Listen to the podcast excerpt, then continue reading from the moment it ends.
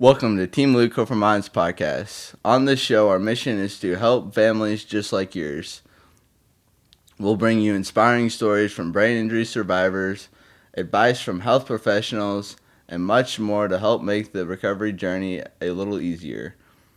If you or anyone you know has a, suffered from a brain injury, this show is for you.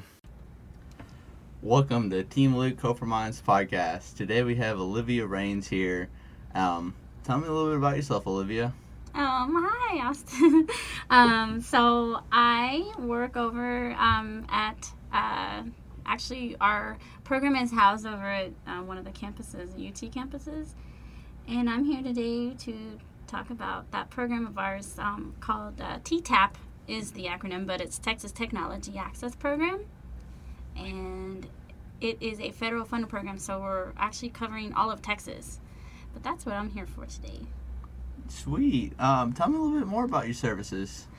So we have actually a lot of different services that cover um, things like recycle and reuse. But we pro- we partner with Project Mend, uh, who is based out of San Antonio, and we also partner with other places like Easter Seals for some other projects we have for a double click program with involving um, a loan program for com- for refurbished computers but um, our main, um, one of the main reasons that I wanted to talk to you guys uh, today was about our loan program because we are federally funded, so everything of our service is nonprofit and completely free, and um, we cover all disabilities. So through our loan program, so we cover a range of all disabilities and all ages. So it doesn't matter. Like anybody can come to us for services. It's kind of a last resort type thing, is what we tell people.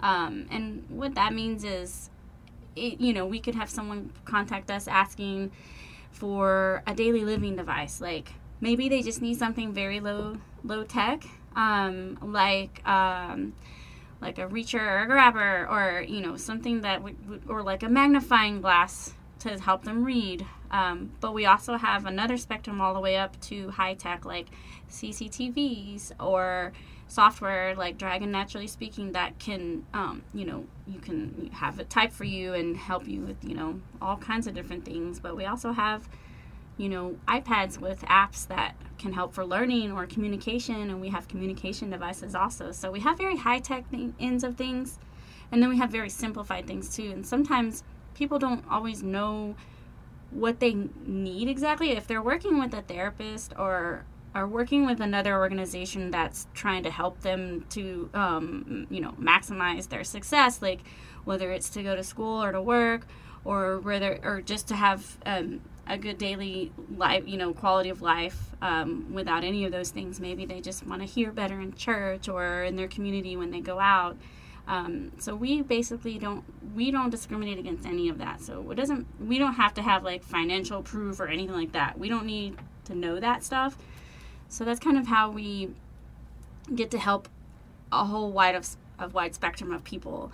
Um, so you know most of the organizations that are familiar with our services, like like for instance um, Texas Workforce Commission um, you know, they have their own organization and then, you know, open their cases with clients. But their clients can come to us or they can come to us like if they need to purchase something for the client that they're not really sure if it's going to completely work for that client they can do that. We can help them. Like they can borrow the device from us for a month and then try it out and if they like it great. Um, then they can decide if they want to buy it. We don't handle that part of it. We just are there to help get that technology into their hands because we want to make sure people are aware of the assistive technology that's there and also that they can try it before they're buying it. Because what we see in our industry at least is that you know it's a lot of money um, especially with the communication devices and things. Like it's it can be really expensive and insurance doesn't always cover stuff. And this is a way for people to try out those things to see if it would even be worth them purchasing or you know or going out to another organization that might buy it for them like for instance like twc would do or um, or other other organizations.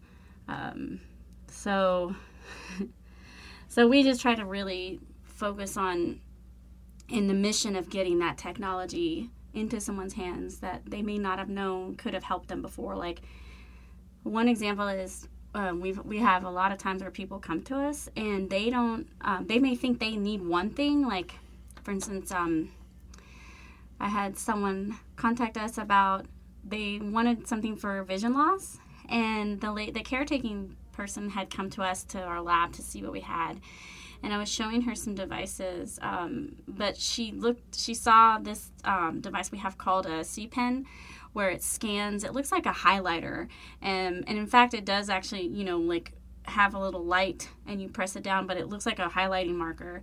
Um, instead of highlighting, though, it scans the um, the text on the book or whatever you're reading.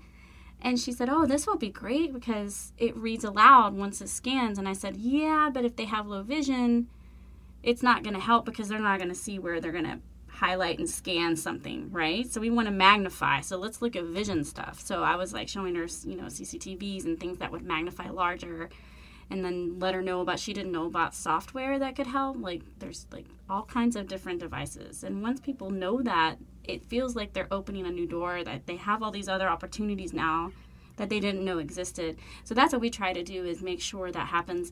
And even though like we are based here in Austin, um, we partner with 16 different centers all over Texas. So if someone's in El Paso, there's a center near them that we partner with that we have some technology that we supply for that center so that in that area that person can go there and make an appointment to see that iPad with, you know, a learning app or see that CCTV magnifying device and that way people in the different areas they have a, they have a place to go and, and get that and get that device and then they can't borrow it from the from the center but they can at least try it there.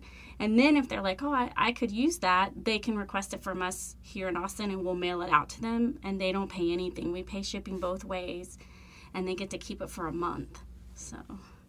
Wow. Why only a month? Um, so our program provides the uh, short, what we call a short-term loan library or lending library, basically, and because of that, um, and that is a good question. Um, so let's say, for example, um, and we we have communication devices, and we have we work with a lot of therapists. So um, when we have our SLPs or our speech language ther- uh, pathologists, like therapists that are contacting us, they want to borrow a device for a patient and sometimes they are not that's why they do need to try out different communication devices for that patient because it's so specific to that one person their needs so if they're trying out a device. Okay a month is about um, a good amount of time to know whether or not that that is ex- that's what the patient will propel with that's going to work for them.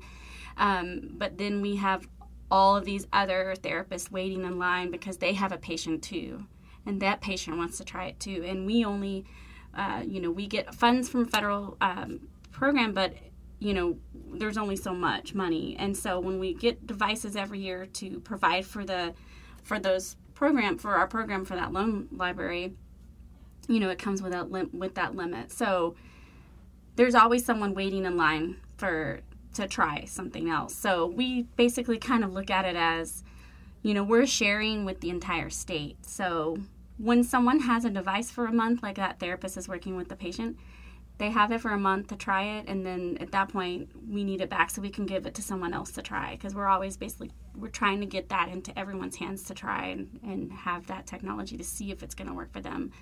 So that's why we do a month because we feel like that's been typically that's been about the right amount of time for someone to know if it's going to work for them every day, like in daily use. Okay. So you mentioned uh, demonstration of devices. What do you mean by that? Ooh, that's a good question. Um, so um, basically, like in Austin, I I handle our demonstration center, and then uh, when I was mentioning earlier the different um, centers we partner with, they also have like what we call our demonstration lab in their facility, um, and so if someone in that area or like for instance here in austin they're like i really you know i really need to try I need a device, but I'm not really sure exactly how to use it, um, then I can meet with them and say, oh, that's fine. You know, let me meet with you and I'll show you how it works. Um, and one really good example um, of that and of like kind of our program, what we do, um, is I had this one client who he couldn't hear very well, and he knew he wasn't hearing in class, but and he was he just started um, going to a uh, community college, and he doesn't mind me. I've asked him before if I can have permission to talk about him as a, a success story, so um, he doesn't mind me talking about this. But um, he actually was going here to ACC, and uh, he had heard about us through another program he was working with. They re- referred him to us, so I met with him at the college at the school, and I brought um, a couple of different amplification devices because I wasn't really sure what he exactly like how bad his hearing was or anything. Um, and we don't do assessments or evaluations. Um, we we can only do demonstrations of devices. So I just brought a few to see like what he would prefer, and then I could tell him how it worked. So he tried this FM system. And uh, and I saw his eyes kind of water up, like he was he was so happy. He's like, "Oh my gosh, I can hear now." I I definitely think I need this. Like, I need some help. And I said, well, you know, you can borrow one of these from us. And since that one was from my demonstration center or our lab, I couldn't let him borrow that one, but we have him in our loan library. So we made sure he got that the next day. And then um, he borrowed it for a month. And I went ahead and referred him on to uh, open up a case with, um, at the time it was DARS, now it's TWC, Texas Workforce Commission. And he went ahead and contacted them to see about opening up a case to see if they could help him because he hadn't had a hearing test. He knew he couldn't hear at that point, especially because the FM system really boosted amplification for him. And so I didn't hear from him for uh, a few weeks, so I was checking in with him. Hey, how's you know the FM system helping you? What's going on? Did you get a case going? Are you okay? Um, I, and I sent him an email and said, you know, sent him links like, don't forget, you know, here's the link to, you know, to find out, you know, for the tuition waiver, and here's another link for this other program that can get you a voucher for a phone. Like, there's all these resources that I was aware of that I wanted him to know about. And then he came back to us and he told us that um, he found out that he qualified for services with Texas Workforce Commission, and they got him hearing aids. And then he also found out he was um, he qualified for the tuition waiver to get his college paid for because his hearing loss was that bad. And so he ended up moving to Texas State to go to college there the next the following fall and now he's doing great. Like he's actually decided because those doors opened up for him now he's like really getting to decide what he wants to do with his future and he was thinking about going into um, uh, either occupational therapy but he was thinking more so uh, of figuring out if he wants to do like aquatic therapy for uh, sports injuries or he, he's basically now he says that his opportunities have opened up because he feels like I, now I can go and do this and I can you know I got the help from the state to get these hearing aids and I can hear in class and you know it like opened up all these other doors for him and it was just neat because it started with us like just hey here's we have this fm system you can borrow and here's how it works. And so that's kind of how our program in general is for and also with the technology like i can bring it to someone and say well here's this you know device that will help you hear but if they don't know how to use it that's where i can show them like this is how it works. So when we do our demonstrations that's basically what we do. We try to make sure like they don't get the device and feel clueless. So we try to help them to learn like how it works and stuff. So so you're t- you're saying about um, how this like really transformed his life and he's now going off and um, helping other individuals. I've heard the same story about you. Can you tell me a little bit about your injury? Well if you don't mind of course. Oh i don't. I actually have like for one of the reasons why i'm here or like doing this this working at this place is because the first half of my life i was actually deaf and i know i didn't tell you about that earlier. So i was born with um, um, genetic birth defects that I got from my dad that caused um, it's kind of like a cleft palate, but it's a different it's a biphagy like a split um, a submucous cleft palate split. So can you explain cleft palate real quick? So before you're born, um, it's almost like your two halves fusing together, and when that happens down the center. I think there's things like certain bones will fuse together to, to make one, and in the mouth and in the palate, I have I actually have two because they never fuse together. So I have two bones, two uvulas, and then there's soft tissue in between. And so, what that normally means for, um, well, people that have actual cleft palates, there is a hole or it's split open, and then, you know, they have the split where their lip is and the teeth and stuff. But this is kind of like in a different stage. It's it's really rare. I haven't really met anyone else with it actually still, even though I've been in um, like the last 12 years I've been involved in deaf and hard of hearing community and worked in that line of work. Um, and it's a really rare thing to see. So what happens is when you're a baby born with that, they the first thing is medically like they typically want to do you know some kind of surgery because it can really it can affect your speech and it can affect your all kinds of stuff. And that's what happened to me. So I spent most of my grade school years. Um, in uh, a lot of doctor offices and ear, ear doctors and speech therapist. So I worked like very closely in grade school, all through grade school with speech, ther- speech therapist for that reason. Um, and then as I got older, then they realized like, okay, the hearing loss is affecting too. And but I didn't even have a surgery until I was in high school. And at that time, it was a mainstream high school, and it was a very, very, very small town. So I kind of slipped through the cracks on like services and stuff because medically they are treating more of the physical aspects of what was happening in my ears and in my palate and all this stuff.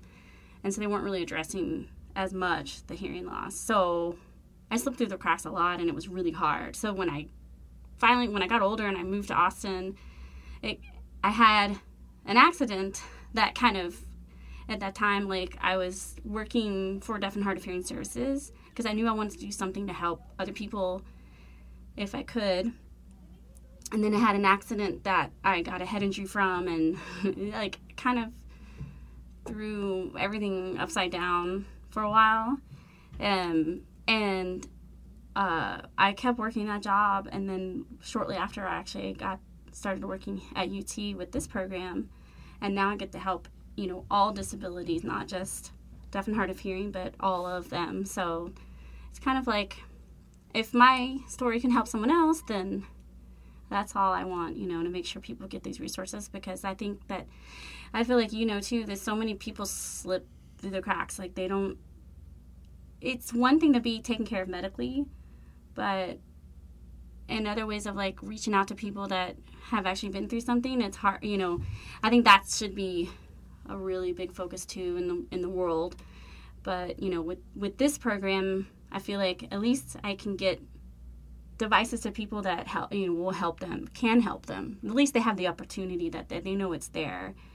Um, and i should mention too that you know every state has a program like what ours is. Um, so when if you go to a different state or if someone's listening to this and they're in another state their their own state will have a program that's the same it's the same kind of funding as ours. Um, and you know they should be encouraged to reach out to to you know their state and look for that because they'll have that same like lending library type thing where they can get devices to help them and a lot of people don't even know it exists. I, I meet a lot of people that when i do conferences and stuff and they can't believe they're like i can't believe you exist i had no idea you know this could help my students or this could help my you know someone in their family or maybe it's a therapist a speech therapist that didn't know about us. Like there's all kinds of people that we're trying to make sure that hey we're here we're free we we don't charge you anything we pay for the shipping on these devices you don't pay anything. So it's uh, it's really important. But that's why i do this because it is so personal in a way to me that i understand like how how it feels to be that person that needs that help and and you know fall through the cracks. So we're hoping to always keep reaching out and find people that that we can help well, you just mentioned how earlier, you know, you can get access to your um, program through different um, states. Um, how exactly do y'all get funded?